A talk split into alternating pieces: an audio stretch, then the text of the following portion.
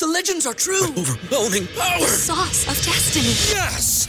The most legendary sauce has arrived as McDonald's transforms into the anime world of WickDonald's. The greatest flavors unite in all new savory chili McDonald's sauce to make your 10-piece Wick Nuggets, fries, and Sprite ultra powerful. Unlock manga comics with every meal and sit down for a new anime short every week only at WickDonald's. Ba-da-ba-ba-ba, go! At participating McDonald's for a limited time while supplies last. Enjoy all your favorite sports like never before at BetMGM. Sign up using code CHAMPION and receive up to $1,500 back in bonus bets if you don't win your first bet. When you register with BetMGM, you'll get instant access to a variety of parlay selection features, live betting options, and the best daily promotions in the business. And with BetMGM at your fingertips, every play and every game matters more than ever. Remember to use code CHAMPION and receive up to $1,500 back in bonus bets if you don't win your first bet. Place your money line, prop, or parlay bets with the king of sportsbooks today. BetMGM and GameSense remind you to play responsibly. See BetMGM.com for terms. 21 plus only, Virginia only. New customer offer, subject to eligibility requirements. Rewards are non withdrawable bonus bets that expire in seven days. Gambling problem? Call 1 800 Gambler. Promotion, promotional offer not available in Washington, D.C. Reign of Troy Hotline. Alicia, Michael, what's going on? We know you have takes. We have takes. I'm actually surprised that your rant line, rave line, whatever, isn't completely full. Why can't we just win a game? Can I blame Michael Castillo for this? Can I blame Bob Connolly for this? Can I put on a zebra shirt and just go out there? Scratch, claw, up against the wall. Can't explain it what I'm feeling right now, guys. I can't believe it. Let's open up that race line! Woohoo! Oh, I can't believe USC has hired Lincoln Riley. Oh, yeah. Hello, everybody. Welcome back to Reign of Troy Radio, episode 447, coming to you on Wednesday, September 21st. Of course, it is the 21st night of September, and I could go into those lyrics, but I'm not. Uh, as always, we're going to look back, uh, look forward to USC's uh, game on Saturday. USC and Oregon State locking horns up at Reser Stadium in Corvallis. We're going to take your questions, preview the game, and so much more. As always, feel feel free to follow us on social media. We're at Reign of Troy on Twitter and Facebook. You can subscribe to the show on Apple Podcasts, Spotify, wherever you get your podcasts, but most importantly, right here on YouTube if you're watching us live. Be sure to click the subscribe button and also like the stream. Helps grow the show tremendously. Our email address, of course, is reignoftroy at fansided.com. I'm your host, Michael Castillo. You can follow me on Twitter at MichaelCastFS.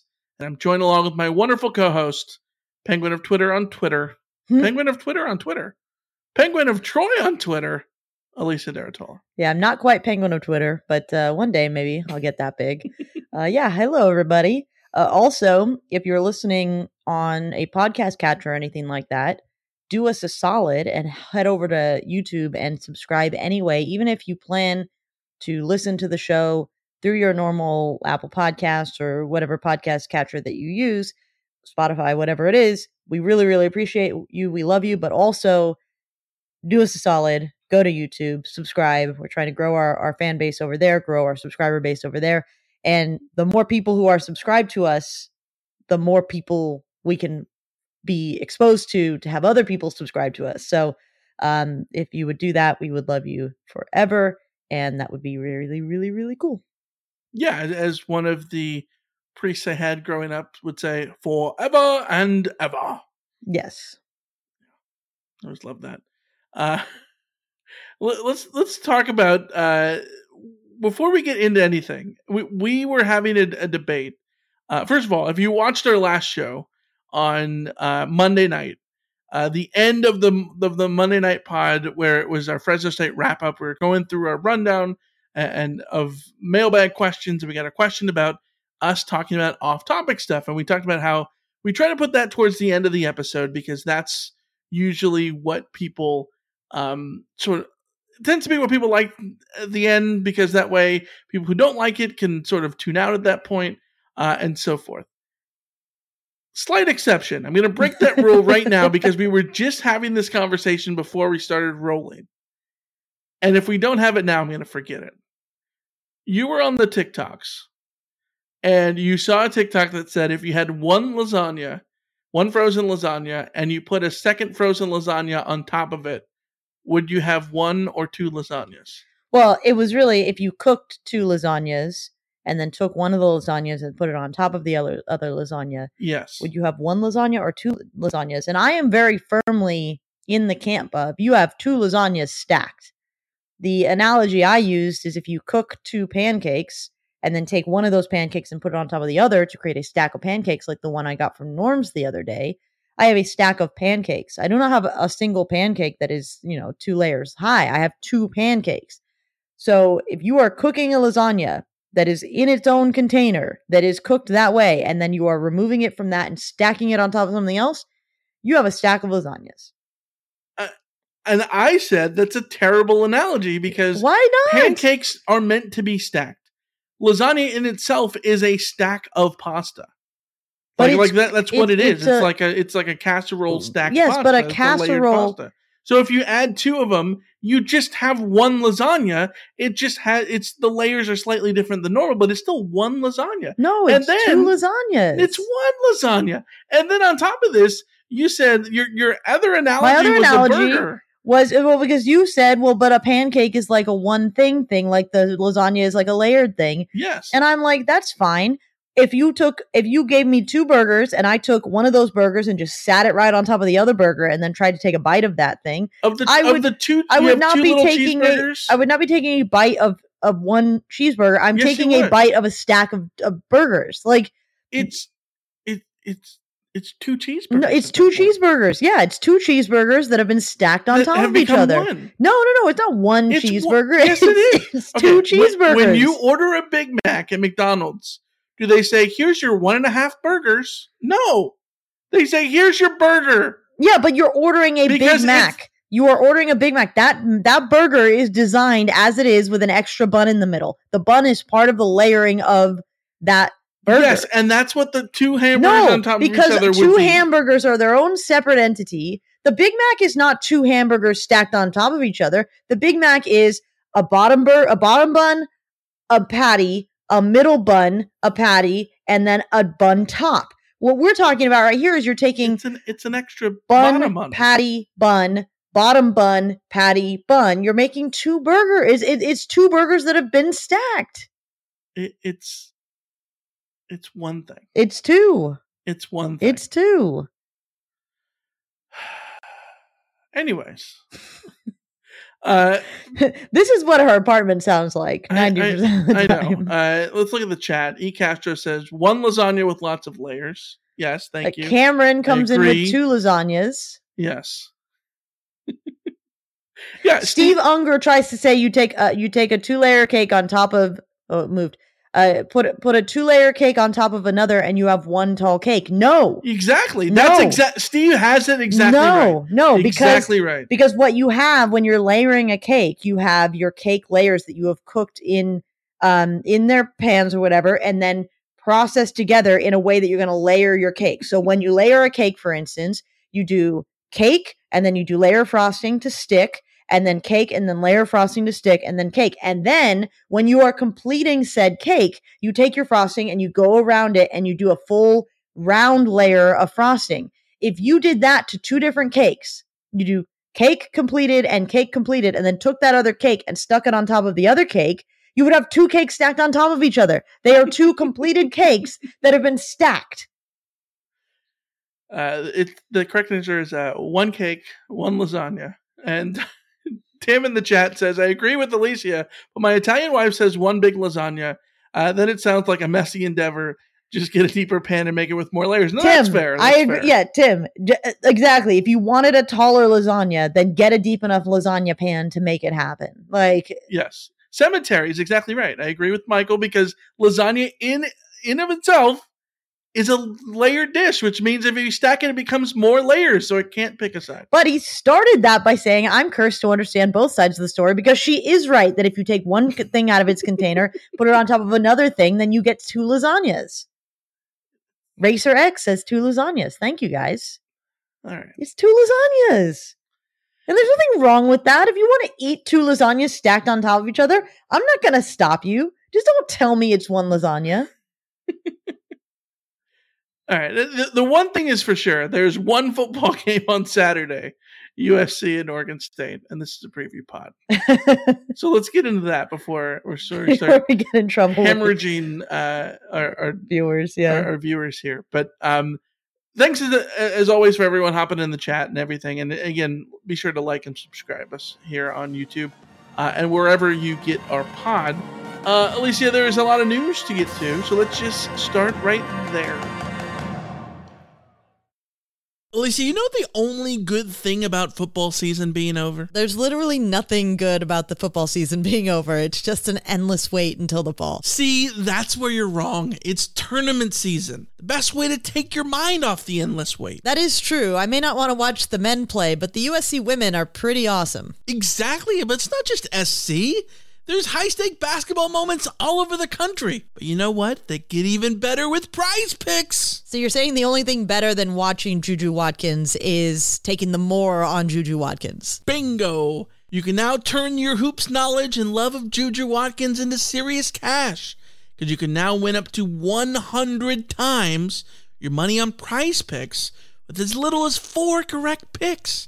Turn 10 bucks into a thousand bucks with college basketball, NBA, and NHL entries. Best of all, Prize Picks lets you get on the action on more than 30 states across the country, including Texas, Georgia, and California. That sounds pretty good to me. Yeah, download the app today. and Use the code Reign of Troy for a first deposit match up to $100. That's the Prize Picks app with the code Reign of Troy for the first deposit match of up to $100. Pick more. Pick less. It's that easy. Enjoy all your favorite sports like never before at BetMGM. Sign up using code CHAMPION and receive up to $1,500 back in bonus bets if you don't win your first bet. When you register with BetMGM, you'll get instant access to a variety of parlay selection features, live betting options, and the best daily promotions in the business. And with BetMGM at your fingertips, every play and every game matters more than ever. Remember to use code CHAMPION and receive up to $1,500 back in bonus bets if you don't win your first bet. Place your money line, prop, or parlay bets with the king of sportsbooks today. BetMGM and GameSense remind you to play responsibly. See BetMGM.com for terms. 21 plus only. Virginia only. New customer offer. Subject to eligibility requirements. Rewards are non withdrawable bonus bets that expire in seven days. Gambling problem? Call 1 800 Gambler. Promotion. Promotional offer not available in Washington, D.C. Brain fog, insomnia, moodiness, weight gain. Maybe you think they're just part of getting older, but MIDI Health understands that for women over 40, they can all connect to menopause. It's at the root of dozens of symptoms we experience, not just hot flashes. MIDI clinicians are menopause experts offering safe, effective, FDA approved solutions covered by insurance. 91% of MIDI patients get relief from symptoms within just two months. Book your virtual visit today at joinmidi.com.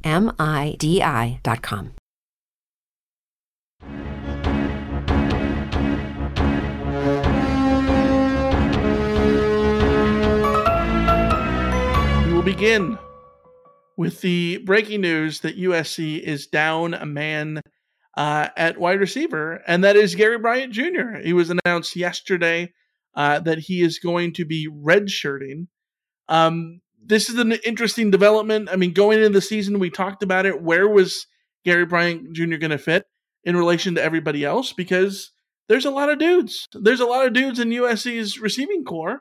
Uh, there's Jordan Addison and uh, and Mario Williams and uh, Terrell Bynum and Taj uh, Washington and 80 other different dudes on this roster. And where were they all going to fit in relative uh, in relation to each other? And Gary Bryant Jr. is now redshirting after three games.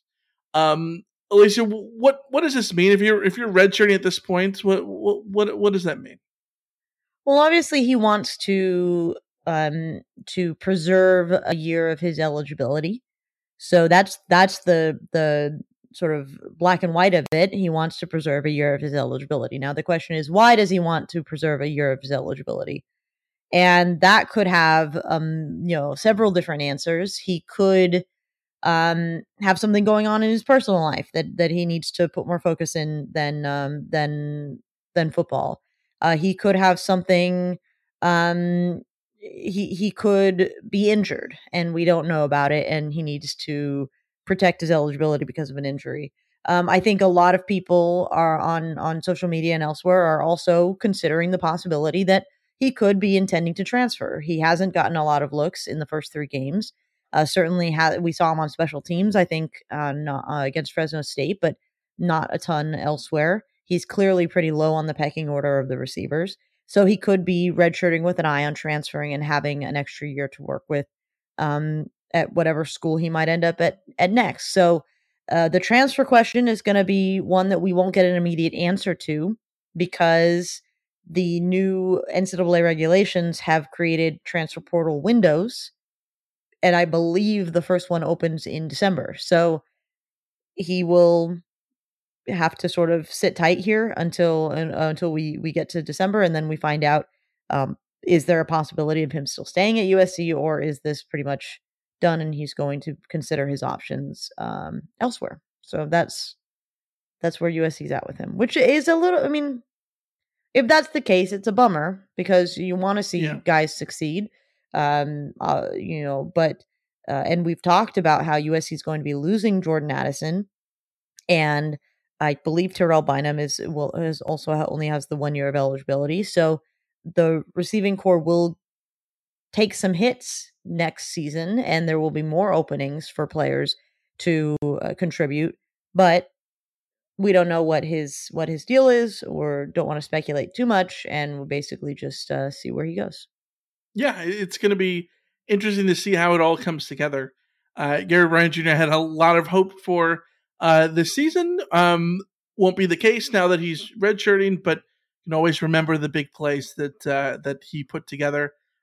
SC beats UCLA in 2020 because Gary Bryant Jr. had that long uh, return to set up the the final touchdown. So uh, remember that, uh, if anything, uh, about Gary Bryant Jr. at this point. So we'll see more as it goes on. There is other news to talk about, including injuries. Uh, we got a little bit of an injury update, not only about SC, but Oregon State, too. Both teams going into the game on Saturday. Uh, for the Trojans, let's start talking about Raleek Brown, um, USC's running back who got banged up after the Rice game.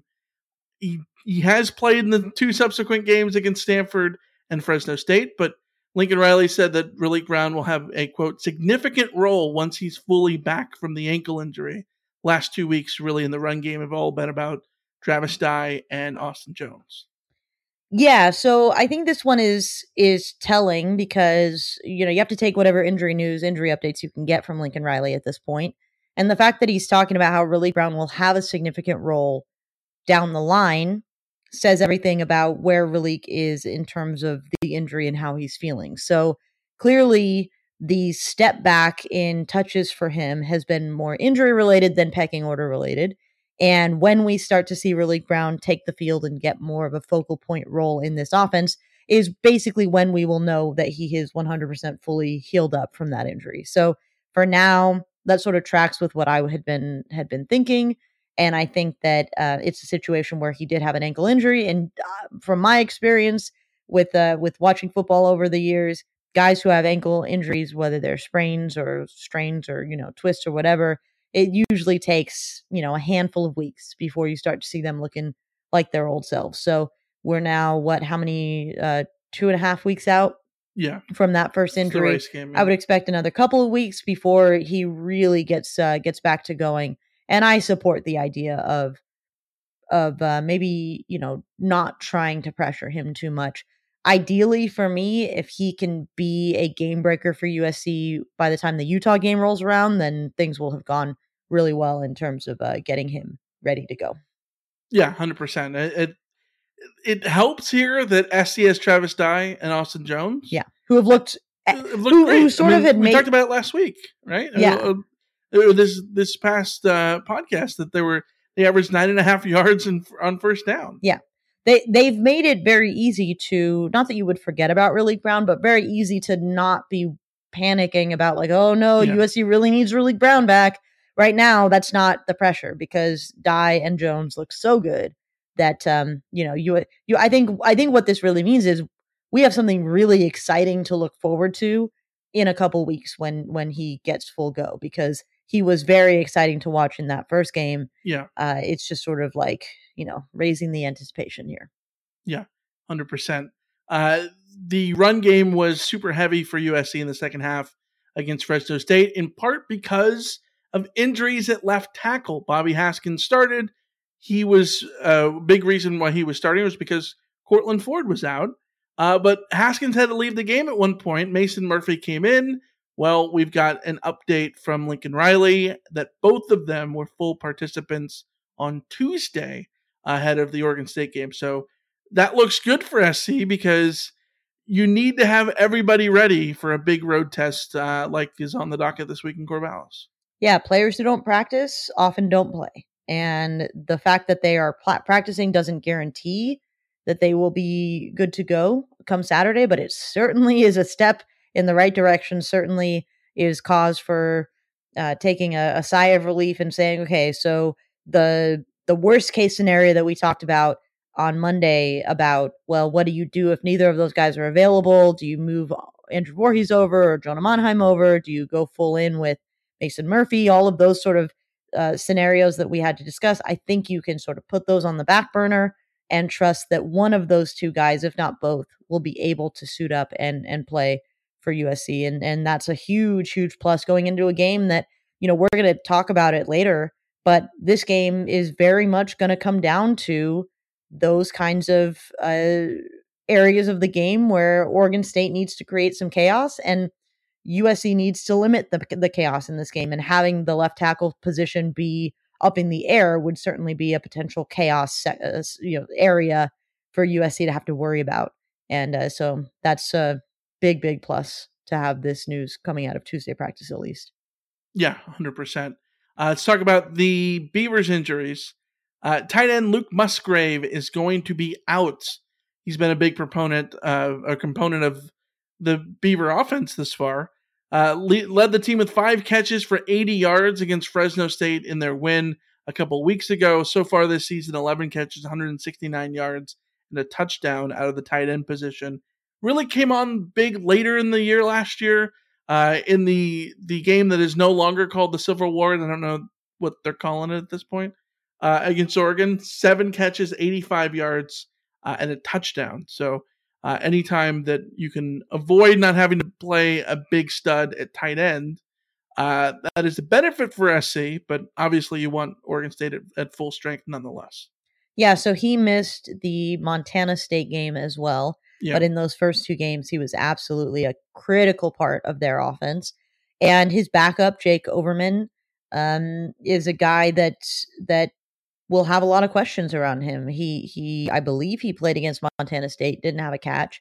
They ended up start he didn't start. They ended up starting three three wide receivers and then Jack Colletto, the linebacker, all-purpose running back, former quarterback guy, ended up starting that game. So it could be a situation where they might rely less on the tight end because he's not there than if than if Luke Musgrave was in there to give them that option. They're going to have to get a little bit more creative unless they were maybe just sort of holding back and and want to unleash Jake Overman on on USC uh, coming up uh, this week. You never know. They were playing an FCS school, although albeit you know a good one. So um, that's a that's something to keep an eye on. Yeah, Jake Overman, two career catches, uh, one in 2020, the COVID season, and one in 2022, uh, which is last week against Montana State. So, uh, yeah, we'll, we'll see how how that comes together uh, in the passing game for uh, Chance Nolan and the Beavs. Uh, the the other um, injury guy to note is running back Trey Lowe. What's up with Trey Lowe over at Oregon State? Yeah, he also missed the Montana game. He also, uh, according to Jonathan Smith, will not be in this game. He's he's actually, if I remember correctly, he's only played one game this year. Uh, he was the third leading rusher for Oregon State last year, so definitely a guy that um, they would like to have to beef up their receive their their running back corps. The good thing for Oregon State is that they do have the running backs that have sort of gotten them here through three games. They have Deshaun Fenwick and Damien Martinez. So it's hard to say how much of a of a miss it is for them to not have Trey Lowe. Right. Uh, but uh, but certainly one less weapon for them on the ground is one less weapon for USC to worry about on the ground. Yeah, hundred uh, percent. Let's get into talk about this game. Saturday, Saturday night, six thirty p.m. on the Pac-12 network. Uh, it is going to be a interesting game. Reser Stadium getting renovated. It's like at minimum capacity at this point. I think, I think it's, it's twenty five thousand, which is half. Yeah. I think their capacity was somewhere between forty five and, and fifty thousand in yeah. the past. They, they redid the the one side of it. Uh, what was that like fifteen years ago? I remember for the 2006 game, it was it was fully remodeled that one side. They're now doing the press box side of the stadium. Uh, so the press box is going to be, from the pictures I saw, it looks like those those modules that were um, like containers, like Connex boxes, um, that were at the Coliseum for mm-hmm. the uh, 2018 season. Uh, like those are going to be in the same situation where like that's going to be like a temporary press box, and the whole press box side of, of Reser Stadium is getting completely rebuilt. So uh, it's going to be interesting from that perspective. No word on the fog either, um, but this is this is a battle that is easily the best game in the Pac-12 this week. USC and Oregon State.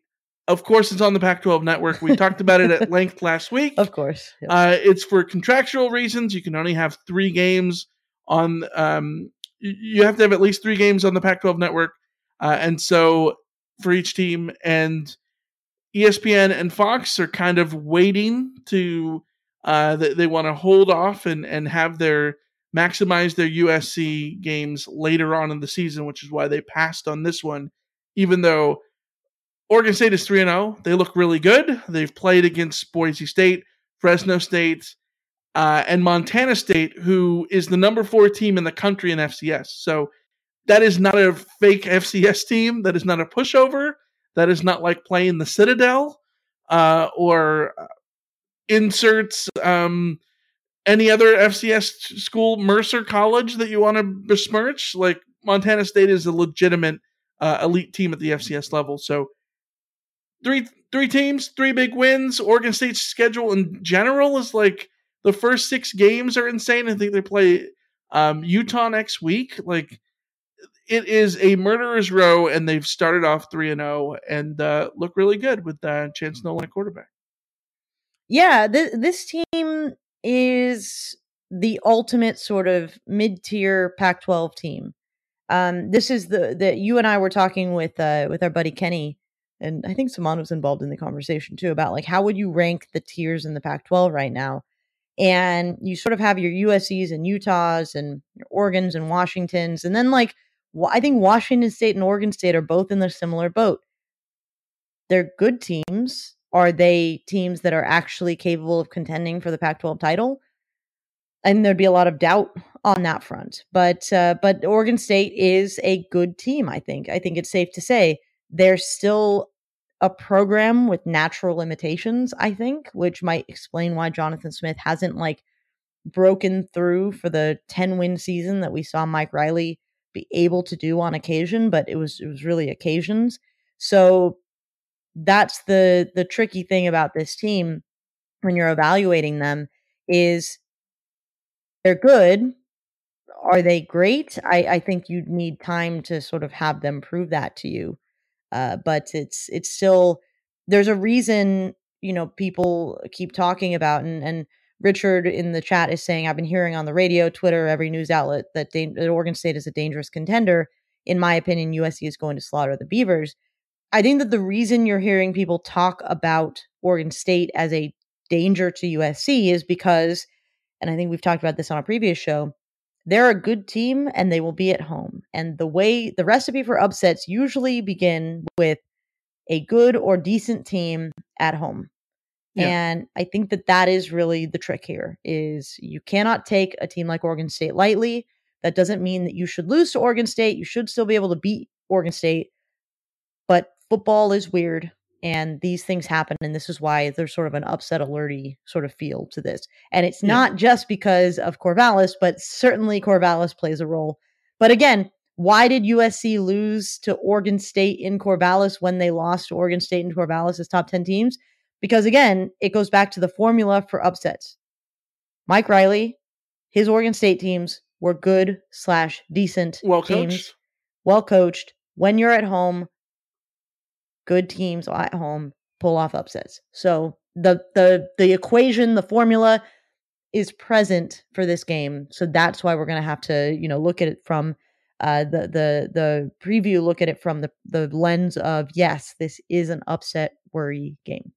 Yeah, hundred percent. And in college football, these are the games that elite teams uh, struggle in, right? Like the the tough road games. And if it was college basketball, you'd probably just assume this is going to be a loss, uh, given all those circumstances. It's not college basketball; it's football, uh, and it's one of those things where you assume this might be difficult, but still would put your your eggs in the basket of the better team, which is, I think we all agree at this point is USC, but. Oregon State looks like they're going to be a contender in the in the Pac-12. I was going to say the Pac-12 North, but we know that there's no more divisions. But three and zero, and I, I think a legitimate three and zero team. Like I mm-hmm. said, like they, the, This they is did not three and zero beating cupcakes. They've no, they played, didn't take a week off. No, the, these are. I mean, even the FCS team that they played is not a a doormat of a team. Right. And then you're playing. You know, your G five schools that you're playing are Boise State and Fresno State. Those are legitimate programs. Like the two best G fives you could get. yeah. Yeah, and, and so uh, th- they played essentially three Mountain West teams. And if we're going to say that that uh, that Montana State is worthy of being ranked, uh, uh, worthy of being considered not just your your FCS pushover, and they scored 68 points against Montana State uh, last week. But you you look at Oregon State, and I'm trying to compare them to the last two opponents that SC has faced, Stanford uh, and Fresno State. And in a way, they're an amalgamation of both of them, but on the the, the best side of both of them, right? Like we we've talked about Stanford and how Stanford has just been up and down the last few years, particularly down. Uh, weren't good last year, but they throttled SC and absolutely murdered SC. Well, you look at SC, last year was murdered by Oregon State just the same way, almost to a T, uh, if not more so, because SC didn't have the late rally attempt uh, against Oregon State like they did against Stanford, sort of, kind of in the in the fourth quarter last year. Uh, and Oregon State is going to beat you w- with the ground game. They're going to be able to have a conservative passing game. It's not going to be as flashy as say Fresno State in the sense that Jake Haener is, I think, a much better quarterback than than Chance Nolan is. Um, and you look at the numbers that that bears out when you look at Nolan's uh, 62.7 uh, completion percentage, not the same as Jake Haener. Um, he's thrown two interceptions so far this year. Uh, Jake Haener had zero going into the game last year, last week. So, like, this is a situation where I think the star players individually might not be on the level as say Jake Haener was, but collectively, I think Oregon State's a better team than Fresno State. Collectively, Oregon State is a much better team than Stanford, and SD gets them on the road. All all told, with all, with everything there, this is the game you worry about, and this is the game why in the beginning of the season I predicted SC to lose, and I want to say is your was your predicted first loss of the season for SC at, at Oregon State. Yeah, yeah. My prediction Yeah. was so both of us predicted Oregon State. Yeah, going into the season that this would be the loss. Well, here we are through three games, three and zero, both teams. Do you feel the same the same way? But before we get into predictions, like just do you feel the same way? Like this is a, a game that um you feel the same way about that? I don't. My Why? perception about this game has changed considerably. I was really looking at the Fresno State game as like the game that was going to lay the foundations for how I was going to look at the second phase of USC's season. And I just came away from the Fresno State game feeling impressed. Um, I've said all along that the offense is further along and more powerful even than I expected this early in the season. I thought they would take them a little while to gel, and they have not needed a second to gel. The the playmakers on this team are just even better than I imagined in the best case scenario. Um, and then the the the situation with the defense, while nervy, while worrying, while the defense is certainly the reason why I will say that Oregon State has a chance in this game, I also think that what they were able to accomplish against Fresno State went a long way to to ease my mind a little bit about the defense. I think that Oregon State has a better offense than Fresno State, but not by that much. Like they're not they don't outclass Fresno State in terms of what they do on offense. And I think that what we saw from the defense and what we have seen from them is getting better, even if it's marginally better week to week. So I'm going into this week four thinking, you know what, the defense is going to take another little nudge forward, maybe even a step forward, and be able to uh, be able to handle this Oregon State offense in a way that I I don't think that I would have been able to say that after the Rice game or even the the Stanford game. So I am feeling more comfortable about this game. When I say that I'm more comfortable at this game, that doesn't mean that I'm not still circling this as an upset special. I'm just a little less willing to pick the upset at this point. Sure. Yeah, I think for for me, um, I talked about all see all the preview about how I thought SC was going to have growing pains under Mike uh, Mike Riley, uh, Lincoln Riley uh, at the beginning of the season, uh, and that they were going to get through those and be a very good team at the end of the season, um, and start off at, uh, with question marks, just like every team has when you bring in a new coach. Mm-hmm. Uh, and I think that defensively, you absolutely see those. There's absolutely question marks on this defense. They're not infallible. Um, and Alex Grinch is is the defensive coordinator through three games has not been perfect. Uh, and I wasn't expecting them to be perfect through three games, but I think they've they've gotten slightly. You know, we've seen signs of improvement, particularly in the second halves of games in each of those three games. And I think that through three games in year one of a new system is fine. I think that's totally fine. Offensively, SC is far way past what my expectations were for them to be in the first month of the season. And when you put that together, it, it gets to this situation where what is it go like last week? I think what impressed me the most about SC is that when the when everything wasn't going so perfectly on offense compared to how it was against Stanford, where it was the explosiveness of the offense and they were driving down the field. You had the the one play 75 yard drive and the long pass to Jordan Addison. You weren't getting any of those last week. Fresno State's defensive game plan I thought was great. Kept everything in front of you. They dropped back. They they try to take away the deep ball, and they did that. And SC really didn't take that many deep shots, right? They went more methodically. They had to kind of slow it down. They played a grinded out game on offense, and you saw them win in a completely different way. And that to me is something we haven't seen in years. We haven't seen this like a, a, USC team that has been able to go back and forth. We've seen grinded out USC offenses in the past decade, and we've seen explosive USC offenses in the in the past decade. We haven't seen a team that can go back and forth between weeks dependent on the game. We've seen that so far this year, and I think that through three games in a, in a new system, I think that that is a sign of maturation that is telling. And I think that that is a reason why I think that it's super hard to say anything about SC that uh, it, it, like it's super hard to legitimately say that they could lose any game when they have that ability. And at this point, you need to give them the benefit of the doubt, particularly on offense. It comes down to the defense. And when you look at everything uh, in terms of like available yards and available yards, I talked about in our in our last episode. Um, of course, I'll explain it re- really quickly. If you start at the 20, you have 80 available yards to gain. Uh, and SC last last week was gaining 100% of those yards on offense routinely because they were touchdown drives. Um, but they've given up a bunch of those yards defensively. There's a reason now that SC is ranked fourth nationally in, in available yards uh, offensively. Defensively, it's 80th.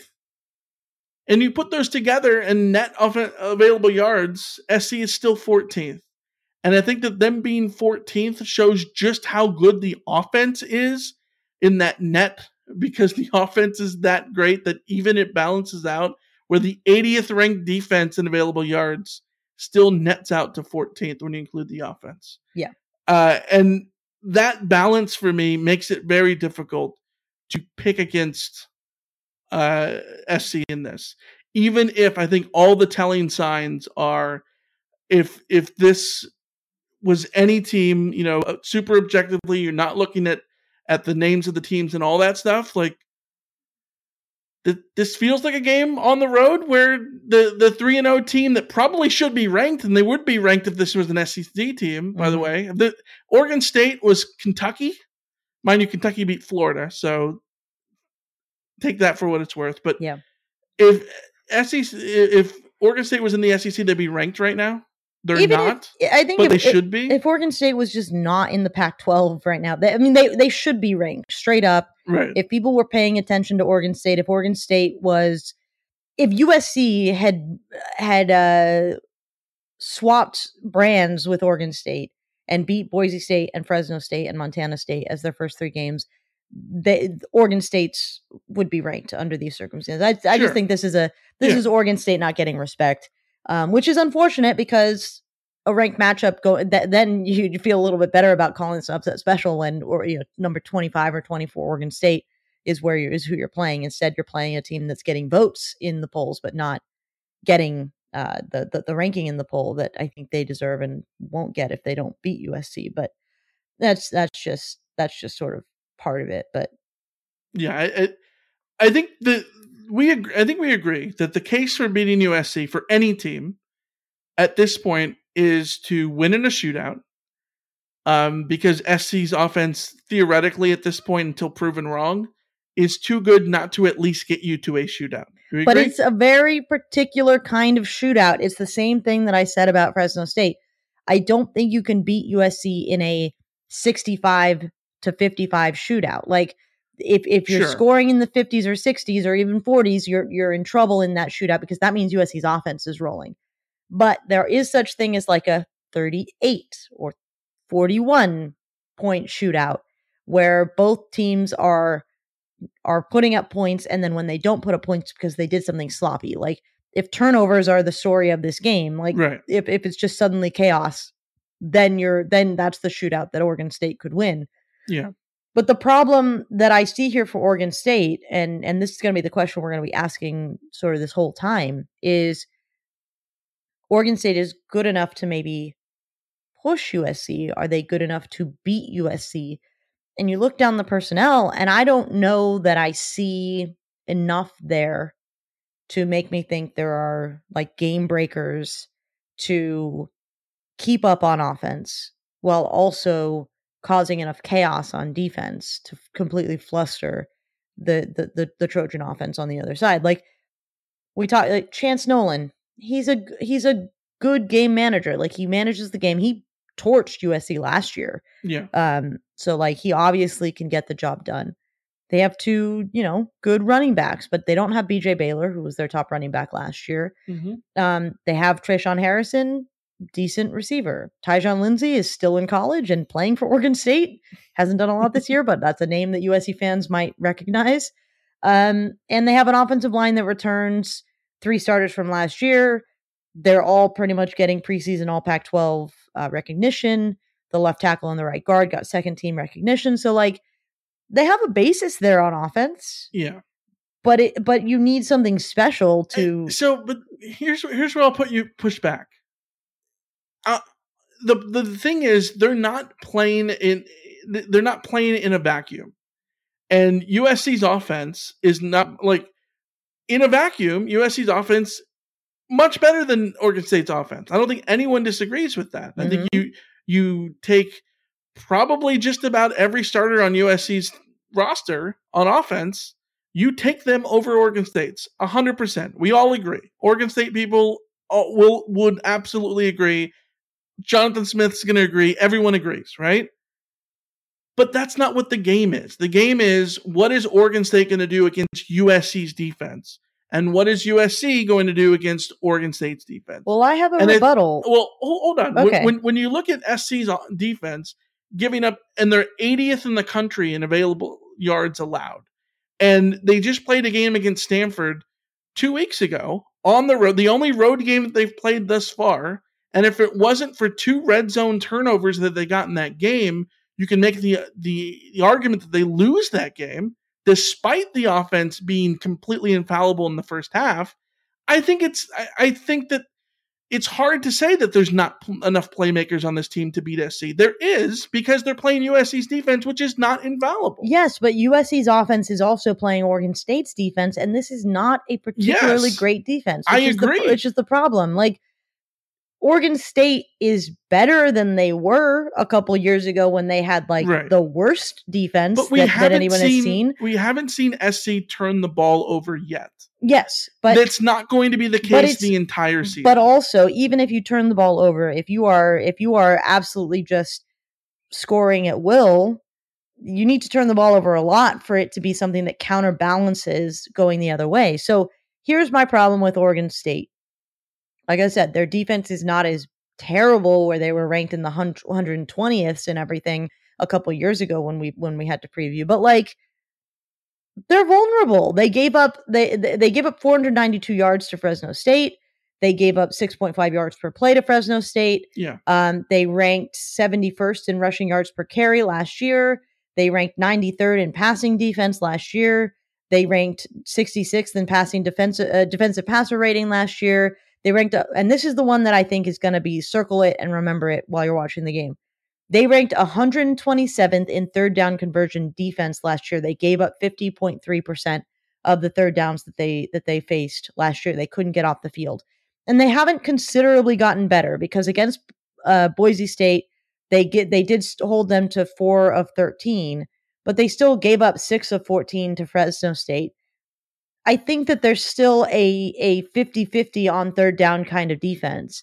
Um I don't know that they have the the ability to get off the field against this USC team, against this USC offense, unless it rains and people drop footballs and crazy stuff happens, which I always have to account for because I watch Yes. enough college football For sure. to know that it does rain and it does get windy and that people do drop passes inexplicably and there is chaos and that's why we love college football. But I think when you're going into this game, you also have to realize like that the matchups here don't necessarily favor Fresno State if you say, okay, how many points sorry, Oregon State, how many points better than USC's defense is Fresno State's offense capable of of Oregon State's offense capable of being? I don't know that that number is bigger than how many points better USC's offense is capable of being against Oregon State's defense. And and again, I like I want to I want to be fair to Oregon State. They have a couple uh, All Pac-12 um, uh, preseason guys like the Nickelback Jaydon Grant. Uh, he was third team All Pac-12 last year. He had you know two interceptions and six PBUs and two forced fumbles and three tackles for loss. Like he's a guy that you got to watch out for. He plays. Um, Omar Speights, their leading linebacker, he plays. He had uh, 89 tackles, five tackles for loss last year, two interceptions, one pass pass breakup, two QB hurries. He's he's everywhere on the field. Um, the the uh, cornerback Rejzohn Wright last year, 52 tackles, two tackles for loss, a sack, eight pass breakups, two quarterback hurries, one forced fumble. So there are some havoc guys. There are some guys who are creating turnovers. This defense does create turnovers. They have eight turnovers through three games. So there are potentially those areas for things to go wrong for USC. But there are also areas where they have to go wrong for USC if Oregon State wants a chance in this. And I think that's why I'm sort of looking at it and thinking like this is danger zone. USC has to take this seriously. Yeah. But if USC plays a clean game, that's my, my big my big sort of takeaway from this game. If USC plays clean, uh, that means for me on defense, keep keep guys in front of you. If Oregon State's going to score, make them go on long drives. Just make them go on long methodical drives. Don't let them rip off, you know, 50 yard plays and and and beat you that way. Right. Force them to be perfect on offense. Um and and and going the other way, just take care of the ball. Take care of the ball. Don't give uh don't give Oregon State opportunities for chaos plays if you can help it. And on special teams, Cover your kicks. That's it. Just cover your kicks. Like don't don't don't let this game become about chaos. If USC does that, I think they win comfortably. Yeah, the, the way I look at this, if SC plays their potential, uh, they cover the spread and win by a couple touchdowns. Hey, if USC plays to, to their potential, they they blow them out. I think Uh, they they win by what twenty? yeah. Sure. Yeah. If Oregon State wins the, by their pretend plays up to their potential, they win the football game. Uh, compar- comparatively the same way, right? The difference is SC playing their potential wins in a sizable manner, USC and playing- Oregon State wins in a very close game. Here's the and the, the reality is, where does the line in, the middle is? You split the difference on that, and that's SC still winning the game. But the right? equation is still Oregon State playing to 100% of their potential beats USC if USC has played to less than 50% of their potential. But if sure, USC but plays to how- that's how 75% football of their potential Yes. and Oregon State plays 100% of their potential, then USC I think still like that's this is the this is the equation that USC's in. I, I'm just saying that, like, I'm going into this trying to- game assuming SC's winning in a blowout. No, I don't think you I, Stupid. No, anyone who thinks USC's winning in a blowout, I love your confidence. But this is still a long road trip up north where I just looked up the weather. It's not going to be bad. It's going to be, it, it looks like there's like 2% chance of rain. Um, shouldn't be heavy clouds or anything. Like it's not going to be inclement weather, weather or anything like that, but it's still the Pacific Northwest. You just, you don't know what's Yeah. going to go on there. I think if you go into this game thinking that USC is going to roll um, and expect that to happen, you might be disappointed. Yeah. But I also Right. don't think you need to go into this game thinking like, oh, USC is going to No, get there's a middle ground. it's going to get humbled by Oregon State. I think that it's always best to come in with the middle ground of Oregon State might make this very difficult for USC, and if USC if USC doesn't uh, stay on their p's and q's, then Oregon State will be capable of upsetting USC. That is Yeah. one hundred percent there. I, I, I think we can before we get to the over under. I think we s- summarize this all, and let's see if we just we agree on these little points. Yeah. A. Oregon State is capable if things fall their way of beating SC. You Yes. Agree? B. Uh, if SC plays their potential, uh, they're absolutely capable of winning this big. Yes. right um and and the reality uh, of this is this is a dress rehearsal for the utah game uh in in two weeks three weeks Can you handle being on the road? and and and because it's a dress rehearsal for the utah game which we is a d- more difficult opponent you need to prove that you can play in this game. Uh and this is the toughest of the four games that sc has played thus far they, they've all kind of ramped up in difficulty a bit in different ways It's been a step, you know, and that's the nice thing about this start is it really has been a little bit harder, a little bit harder, a little bit harder. Next week it's gonna not not follow that pattern anymore. but like this has been a really interesting first four games because yeah, you are checking off boxes and you are raising your difficulty. It's like a video game where it's like Yeah. every every boss you play is slightly harder than the, than the last boss you played. Yeah, and then ASU comes to town. And then ASU. Yeah. All right, Alicia, let's get into some over under and make some picks. So you're going over. I'm feeling bold. Give me that over. I'll go under. I got to take an under here. I got three unders to take. I'm going to do an under here. Our record after last week was 15 and 10. Your record was 15 and 10. Mine was 11 and 14. So let's let's make some lines that allow me to win. Okay, please. What's your, what's your first one? All right. I've got 5.5 Oregon State rushes of 10 plus yards. So USC ranks 97th in long rushing plays allowed. They've let 17 rushes of more than 10 yards happen this year. They're 125th with five rushes allowed of 30 plus yards. Yeah. So small sample size, but 125th is not where you want to be in any statistical category. Basically, USC is averaging 5.66 rushing plays of 10 plus yards per game. Oregon State is not is not like exceptionally um not exceptionally explosive. They are less explosive than they were last year with BJ Baylor. They've had 20 rushes of 10 plus yards, two rushes of 30 plus yards this year. They're averaging 6.6 rushes of 10 plus yards per game this year. So, I'm setting that line at 5.5 Oregon State rushes of 10 plus yards. 5.5. That feels like a lot. Hmm. But we've seen USC's rushing. Uh, yeah, like I, it, it. Yeah. Give give me the over. Okay. Yeah, give me give, give me the give me the over there. Feels like a lot, but but also that I mean six to get it. That, mm, I don't know. That yeah, that's a good line. This will be interesting too because I'm very curious to see what Grinch like the chess match in this game because I think that USC could go in, go into this game thinking like we're just gonna go all out to stop the run, but we've seen that Oregon State can pass on you like that. That's where they they they were beating USC with with passes and with sweeps and with sort of misdirection plays in the I, backfield. I really So- want to see what what they do with those because the we know SC is susceptible to misdirection and the fly sweeps they absolutely killed SC on last year. Obviously, it's a different team, different defense, but a lot of the same personnel. Yeah. Um, And a similarly, I mean, Alex Grinch doesn't have the same defense as Todd Orlando, but they are not drastically different Yeah. in terms of the the philosophical defense that they're fielding. So yeah. Yeah, I'm gonna regret that over undertaking the over.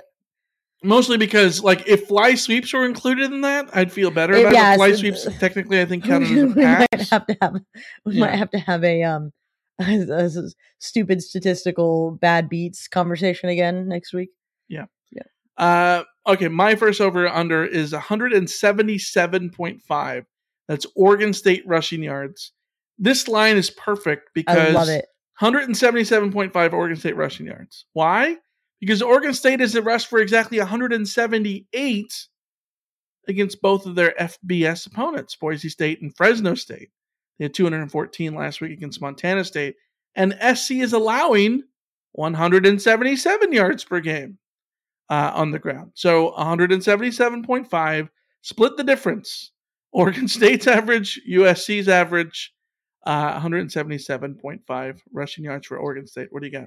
By the way, they had they, against Boise State and Fresno State, they had identical rushing lines. They had 178 yards, average 4.8 yards per carry, and had 37 carries. So, just just to point that out, uh, consistency.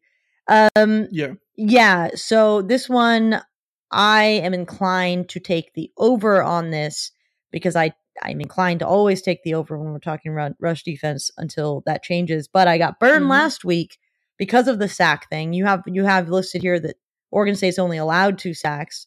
Yeah. This is a, a an offensive line that has been pretty stout. So I don't know that. Uh, I mean, USC could come out with a five sack game as well. I don't. I don't know. I'm still going to go over, but I am going to be worried about another bad beat on the. Uh, you know, it feels like they gave up 200 yards rushing, but the stat sheet says 175. All right. This, this is going to be interesting because you take the over on the rushing yards, but the under on the chunk plays. Yeah. So Yeah. we, we might end up splitting that, or maybe it works out. I don't know. Yeah. We'll, we'll see. Yeah. Uh, what's what's your next one? All right, I've got 0.5 USC turnovers. Uh, this one's pretty simple, straightforward. USC has gone three games without a turnover. Oregon State is plus eight in turnovers. They have six interceptions and two fumble recoveries. Um, for the record, they have lost three turnovers this year, so their turnover margin is five. But uh, they are creating turnovers in the in a way that like Fresno State came in not being able to create that many turnovers. So will USC get to four games without a turnover? No, I, I think that four, four is a lot. SC has not done had four in a row since uh, I believe 2013, 14? 2014. Yeah, I I I was tempted to make it 1.5 um to just make it interesting, but I kind of wanted to just go with the cleanliness of like of of the zero. I think there's a good chance that USC um has a turnover in this game, but we have seen USC protect the ball fairly well, so we'll see if Caleb can get it done for me. All right. Uh, next one. Over under 49.5% field position rate for USC. This means the percentage of plays USC runs on the Oregon State side of the 50. USC ran 49% of their plays in Stanford territory and 65% of their plays in Fresno State territory. So 49 and a half. Can they get to 50% of their plays in Oregon State territory? USC again, fourth in available yards, uh, which means 89%. They're getting 89% of their yards uh, from the start of the drive until the opponent's 40 yard line for reference. That's this pretty is good. tough because so the rate is the is is, is number of plays, plays on the other side of the 50. Yeah, not drives, not yards, the number of plays. So like if USC was scoring like long, like if USC had a long touchdown run that was like sixty yards, then that wouldn't. it would be zero. Yeah, be if they zero scored on only 75 yard touchdowns, that would be zero because they would have never cro- technically crossed the 50 to run a play. Hmm. Um. I'm gonna go over on this. Okay. I I think there's a world where USC does have a situation where they're too explosive and they don't get this, but but also like I could see USC being very explosive, but not explosive in the sense of getting into the end zone. Like I Right. could I could like my first instinct is to say USC will like start at the 30 and then have a, a 20 yard play to get across the 50 and then have to more methodically move. So I'm gonna go over. Yeah. Yeah, this is that. It's such a difficult line that I'm I'm glad I'm not the one setting it. Yeah. So, uh, or not the one Picking having it. to pick. Yeah. So yeah. All right. My next one is 38.5 Oregon State third down percentage. So USC's defense is actually doing a very good job on third down statistically.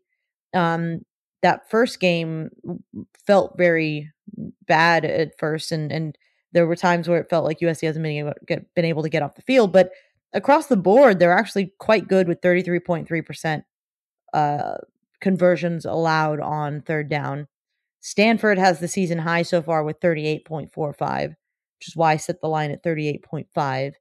Oregon State is averaging 45.7% on third down, but that is helped extremely much, a lot, by the Montana State game where they had 83.3% complete, I mean, uh, conversions on third down. Against Boise State, they had 30.7. Against Fresno, they had 20. They were a good third down team last year. They've been a little bit more of a struggle bus in the FBS games they've played this year. So will USC's defense be able to get off the field? Hmm. Thirty-eight point five percent Oregon third down percentage. I, I usually tend to think that like forty percent is usually the given there. Oregon State at home does that give them the edge to get to that forty percent? Stanford being at thirty-eight point four five makes it.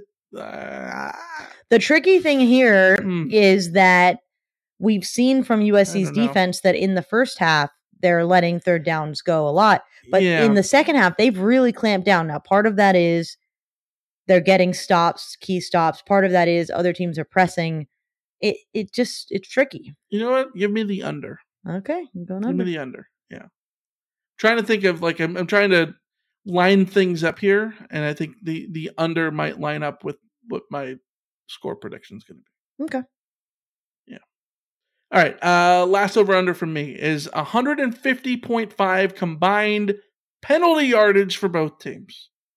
SC is 103rd in penalty yards per game, 71.3. Oregon State is 117th in penalty yardage per game, 76.7. A reminder that uh, only bad teams commit penalties is bullshit. Uh, and this is Pac-12 After Dark on at 7.30, uh, sorry, 6.30 uh, on Pac-12 Network. Things are going to get nuts, you know. So 150. 0.5 I'm- combined penalty yardage. I may regret this because 150 combined is quite a lot. Um, and you could have a situation where like USC has like 120 penalty yards, but for whatever reason, Oregon State doesn't get hit. But I'm still going over on this big over, smash the over button, uh, just because it's Pac 12 after dark. It is USC, it is Pac 12 refs, and yeah. All right. All right. Let's let's buckle up. Roll roll, roll your sleeves up. Yeah. Uh let, let's go to uh we're going to we're to pull out an over under from from the chat from from Alex who says over under USC allows 20.7 points for the entire game. So say 20 and a half I think works. Okay. Right? 20 20 We can go twenty point seven. It might be might be a little funny, right? Okay, we'll go 20.7 Yeah. points that USC allows For the entire game. Over under. Oh, oh, I'm taking the over. Um, my prediction will will reveal why. Yeah, I'm taking the over as well. I, I think Hey, Oregon State scores they scores some points. They held Fresno State to 17, so we know they can do it. They could they could replicate the performance they had against Fresno State, and then you know we give we're gonna give them all the praise in the world. I'm just not gonna bet on it. So All right, let's get to game predictions. Uh, let's talk about the uh, Bill Connolly numbers has SC winning 31 28, uh, 59% win rate. Uh, the Vegas line, what's the Vegas line at right now? minus six point five, 6.5. not You- minus sixty five I was as I had gonna say it's minus 65 in the rundown. I'm like, it's definitely not 65. uh, yeah, which uh, you do the math with the over under is 38 32, which eh, seems not terrible. Mhm. Uh, what, what's your prediction? USC and Oregon State Saturday night. All right, I am going USC 45, Oregon State 35. I think USC covers. I think Oregon State scores, but I think they can't keep up with USC's offense in the in the grand scheme against that defense. Um, I think it maybe gets a little bit nervy wild um, in the second quarter and starts to make things feel like scary. I think USC gets a 10 point cushion by the third quarter, and they do that thing where Oregon State never gets closer than two scores. Okay, I, I could see it absolutely. Uh, I, I think my prediction is not too dissimilar, um, and might end up playing out either way. Mhm. I see this game as a very close game for a lot of it, uh, at least in terms of the eye test, right? Like both teams kind of um, having their way at times in terms of what they want to do offensively. The difference being here, I think everything that that I look up when you look at Oregon State's offense, they are the number one team in the country in red zone offense. Uh, they score on every drive that they get into the red zone. They just don't get in the red zone a million times. SC gets into the red zone a million times, which is part of the reason why SC score rate uh, is not uh, not perfect because they get in the, the red zone a million times. What was the difference last week in the Fresno State game? Fresno State got to the red zone four times, only scored once. I think Oregon State's going to be a little bit better in the red zone, and that's going to allow them to stay in this game longer. They score on fewer number of total drives than SC does. SC adds a field goal in there, wins by a field goal 38 35. Oregon State covers at home in a wild, crazy Pac 12 after dark game that I think was going to be fun as hell to watch from a neutral perspective. Yeah, but not, not from But- our perspective. I genuinely don't know if this is like a late cover or this is SC pulling a rabbit out of the hat and, and winning the game outright at the end. I could see it either way. My my gut is that it's a late cover for Oregon State here, but um, yeah, I think it's going to be a, a great game that lives up to the hype of the upset potential and all that stuff. But SC still gets the win. So there we go. Uh, let's go to the mailbag. Uh, we got a, a long email from John who says, Greetings, Michael and Alicia. Love your show and all the great information you provide. Such an easy to listen format. Thank you for the shout out to the Trojan Marching Band. I love your use of the band music for the intro. USC football and the sounds of TMB are absolutely intertwined. It's one of the greatest packages in all of college football. I'm a small town Montana boy who came to USC for a master's degree in music education, marching with the TMB in 1980. Became a Trojan for life during the pregame show of our opening game against the University of South Carolina. I was in the middle of the of the field, preparing to move into position as the band creates the big USC. We struck up the fight song. Traveler came shooting out of the tunnel, and 78,000 Trojan faithful let out a cheer of such volume and magnitude that I was stunned. I actually stopped marching for a couple beats and yelled, Oh my gosh! at the top of my voice. Fortunately, my squad leader brought me back up to my job by keeping by shouting, Keep marching, keep marching. And for several more measures of music, I looked around at all the pageantry and was unable to play and barely able to keep my composure as I marched into position. I was transformed at that moment. From then on, I was given birth as a member of the Spirit of Troy and a full on USC Trojan. It was great hearing that you two in particular are fans of the band, so I appreciate your work at Reign of Troy. By the way, um, I have a really cool tidbit of TMB information about our performance in Tusk. That'd be cool to know. Uh, I'd be happy to tell you about it if you're interested. Thanks again for all your im- efforts and your wonderful podcast. Every show is listened to with great interest here in Big Sky Country. After my degree, I returned to Montana and finished a wonderful 42 year career in music education thanks to the amazing teaching provided by my alma mater. Fight on, John, class of 1981. Yeah, thank you for that email, John. Um, I uh, number one, congratulations on your long career in, in music education. A big fan of teachers and also music teachers. Even though I was never musically talented, I've always felt that like those are the teachers that really inspire people um, to be creative and and just sort of be like tap into those parts of themselves, which I really like.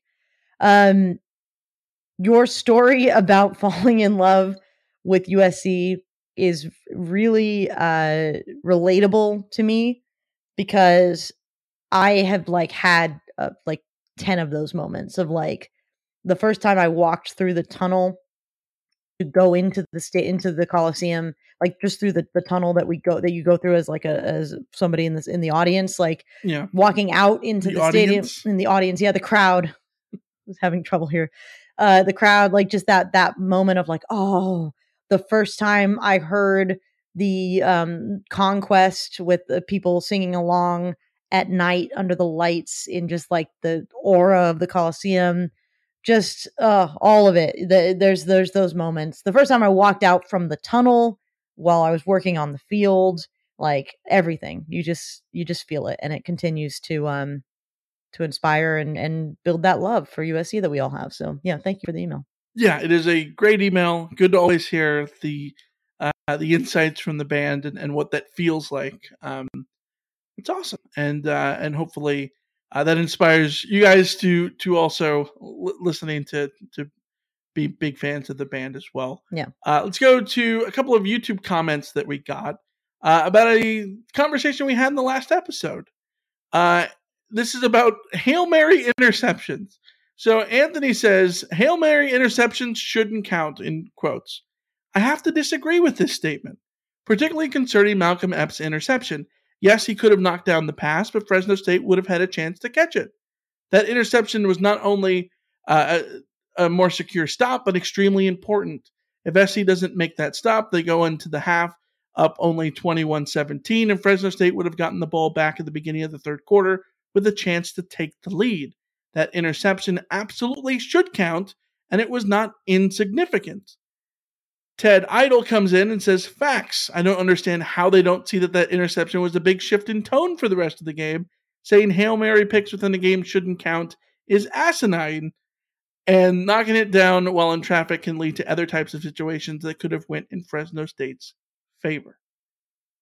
Alicia, I think I speak for both of us when I say that we fully agree on all of those things, right? Yes, I, I think this is a case of um of of some listeners hearing us say something in like uh, in, in and then taking it out of context and not on purpose, but I think that sometimes you just hear things and then your brain sort of runs with but it was important for USC when like that wasn't really what we were discussing. That wasn't really what we were meaning when we said that interception. Like it's really just like we were talking about statistical bad beats. Like I wasn't thinking about it from the perspective of like USC's defense and how important it was for them. I was thinking it from it of the perspective of you and I do research every week into quarterbacks, and when we look and see, oh, last week so and so had an interception, that might change like our perception of how USC might go forward against that quarterback without the context of knowing that that interception was a halftime Hail Mary that was heaved and put up for somebody to catch it. It didn't really matter who. Yeah. Um, and a halftime Hail Mary is Yeah. If we're talking about indictment in uh, interceptions are indictments of a quarterback, right? yeah. But in terms of the level of indictment of an interception, a halftime Hail Mary is the least significant indictment of all time. Yes. Nobody cares. Yeah. Yeah. Nobody cares about that as, as a quarterback. That's what I'm talking about. It shouldn't count for the quarter. Like, it- Yeah. it's a it's a bummer that it counts for the quarterback. Obviously, it should count in the game, and obviously, it was an important moment for the for for how the game played out. And for Malcolm Epps, it's awesome that he got a, an interception and touchdown in the same game. Yeah. That is the coolest thing ever, right? Yes. The only Yeah. two times that it's happened in the since 1990 that you pointed out last week. So yeah, that's awesome. Um, but this is just our little gripe with statistics and and me Yeah. talking about last week that I would love it if intercept there were such things as earned interceptions and unearned interceptions like runs in baseball where Yeah. A pitcher gives up runs but also unearned runs and like the ERA is based on unearned uh, is on earned runs. Yeah, yeah, that's uh, that's all we were talking about. Like Yeah. we get it. Sometimes, sometimes um, things will be misunderstood, but yeah, we we weren't trying to take anything Yeah. away from the defense. We might have misspoke. It was a big moment for the defense. Like they, they Yeah. it really, I think it really galvanized the team going into the into the into halftime, and that matters. But we're we're talking purely like just nitpicky statistical stuff. So sorry. Yeah. All right. Uh, we've been on for an hour and eleven minutes. Uh, we little inside baseball. We we do racing on Wednesday nights. A little F one. Uh, uh, what, what's what, they changed the name of the game. It's F one twenty two now. Yeah, right? whatever it is. uh, we're, in a little racing league with a few of our friends. So uh, we're gonna do some rapid fire so we can go and uh, finish our season. Tonight's the last race of the season. So uh, really quick, we're gonna run down through all these questions uh, here in YouTube. So if we're running through these quickly, um, and uh, and you want a fuller answer, maybe ask next time. We don't want to uh, Shortchange you. yeah, shortchange you. But uh, Josh says, "How does Oregon State have the manpower to? Sl- does Oregon State have the manpower to slow down the USC passing attack?" I That's what you mean by slow down. I don't think they do. Um, if if uh, if Caleb is not putting the ball in dangerous spots, Yeah, Fresno State slowed it down in the sense that they made SC not have to have the long bombs, but SC still scored touchdowns. So yeah, you know what I mean. So it could be in that sense, but not really. Uh, Oscar says, "How many turnovers will SC get?" I don't know. I, I think we're we're going to see in the game. Oregon State had turned over the ball three times against Boise State, but haven't in the last two games. Have to think each team might get a turnover. Anything beyond that is a is a question at this point. if I had said an over under of 0.5 for USC turnovers that they created on defense, I would take the over, but you just never know. Yeah. Uh, Josh says six ha- sick hat. Thank you. I I like my hats, and it's an LAFC hat, which best LA logo there is. Uh, certainly better than, the, than that uh, that that blue logo. Uh, SK says, uh, does anyone know how Bobby Haskins is doing? We talked about his, he's in practice. I was able to practice this week for the Trojans, which is a good thing. Steven says, chicken wing preference, bone in or boneless, it matters. Michael's gonna upset some folks here, but I have the correct answer. It's bone in. Uh, the answer is no chicken should ever be consumed with bone in. Bone in anything is disgusting. We're humans, we're not savages. So that's And that's a Michael food take. No, it's not. Uh, Daniel says, um, if you stacked Clay Helton on top of Scott Frost, do the two stacked bad coaches, or is it one big bad coach? this this literally made me laugh early in the episode.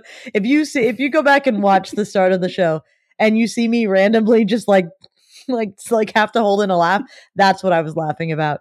That's a that's an outstanding question. And the answer would but be you one. would but It'd no, you would have two stacked two stacked coaches, yes. Uh, Josh says, who on Oregon State's offense is Grinch going to focus on uh, the the most? Probably one of the, probably one of the running backs. I would I would focus on the run game. Yeah.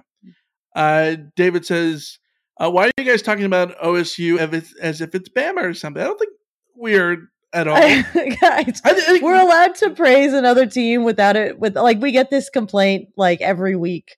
Uh so not to single you out, David, but also like it's the Oregon State preview. We're going to talk about the other team and what they do well because what they do well is going to be the thing that's going to decide the game. So Well, one of the the known things about that we get two types of feedback. We get the feedback, uh, "Oh my God, you're making every team sound like Alabama; they suck," or we get the feedback, uh, like in other words, we're we're we're having a negative viewpoint uh, going into whatever it is, or it's did you see how bad USC's defense is? This te- this team is terrible. You're you're ridiculous for being a sunshine pumper.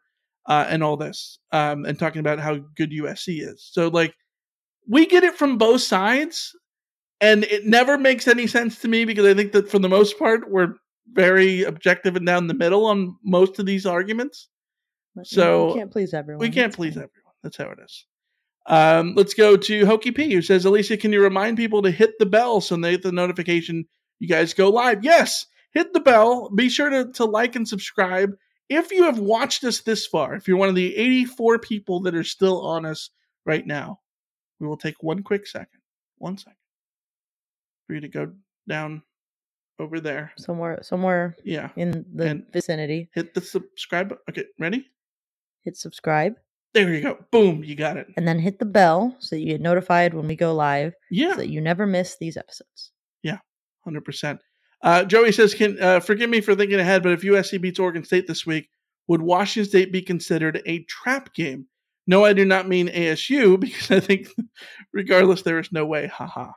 Yeah, uh, SC is not losing to ASU, and I think there's there's two games on the schedule that I might predict SC scoring seventy points. ASU is one of them. Mm-hmm. They're not losing that game. I will drink a gallon of mustard on this podcast if SC loses to Arizona State. But if USC beats Oregon State, especially if they beat Oregon State going away, and then they get to play ASU and they get to, you know, just put up whatever statistical insanity points that they want to. Would I look at Washington State, a team that is 3 and 0 right now, could be 4 and 0. I forget who they play, but they they I think they play um Oregon. So like if they win this week or challenge Oregon and USC is feeling good coming off that ASU game and USC knows that Utah is coming up the week after, there's certainly look ahead potential there, let down look ahead sort of Yes. situation. So um would I consider it a trap game if Oregon State is undefeated? I I would I, you know, like semantics there. Like can You mean be- Washington State? yeah, sorry, Washington State. But I- uh but definitely a game that you cannot take as lightly as I think you might have at the start of the season because Washington State looks Yeah, if- decent. If if Washington State is undefeated at that point, having beaten Oregon, I think that yes, you absolutely have to take them completely seriously. Yeah. Um, although yes, I think it has the meanings of a trap game. I'm kind of apprehensive to have a trap game at home. I think of trap game on the road as being scarier.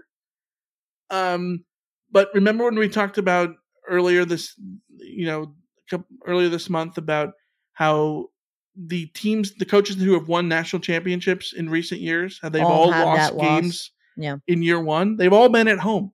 Yeah. So if SC is going to have that slip up, it could happen at home because Nick Saban lost at home in year one.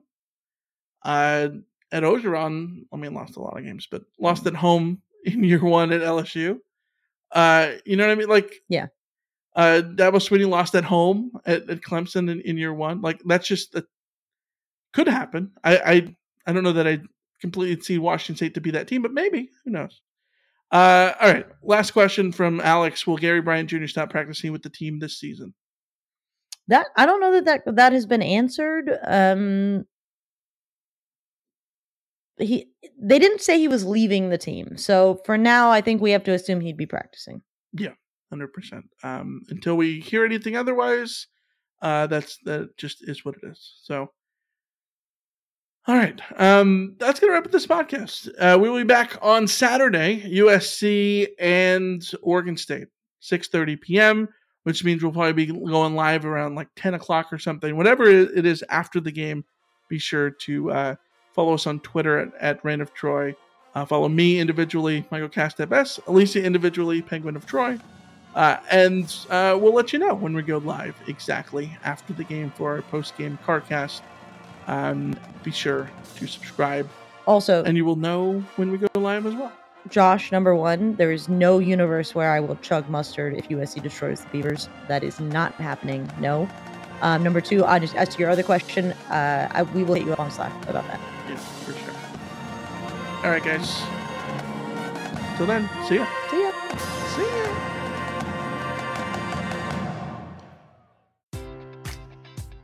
Enjoy all your favorite sports like never before at BetMGM. Sign up using code CHAMPION and receive up to $1,500 back in bonus bets if you don't win your first bet. When you register with BetMGM, you'll get instant access to a variety of parlay selection features, live betting options, and the best daily promotions in the business. And with BetMGM at your fingertips, every play and every game matters more than ever. Remember to use code CHAMPION and receive up to $1,500 back in bonus bets if you don't win your first bet. Place your money line, prop, or parlay bets with the king of sportsbooks today. BetMGM and GameSense remind you to play responsibly. See BetMGM.com for terms. 21 plus only, Virginia only. New customer offer, subject to eligibility requirements. Rewards are non withdrawable bonus bets that expire in seven days. Gambling problem? Call 1 800 Gambler. Promotion, promotional offer not available in Washington, D.C. Brain fog, insomnia, moodiness, weight gain. Maybe you think they're just part of getting older, but MIDI Health understands that for women over 40, they can all connect to menopause. It's at the root of dozens of symptoms we experience, not just hot flashes. MIDI clinicians are menopause experts, offering safe, effective, FDA approved solutions covered by insurance. 91% of MIDI patients get relief from symptoms within just two months. Book your virtual visit today at joinmidi.com.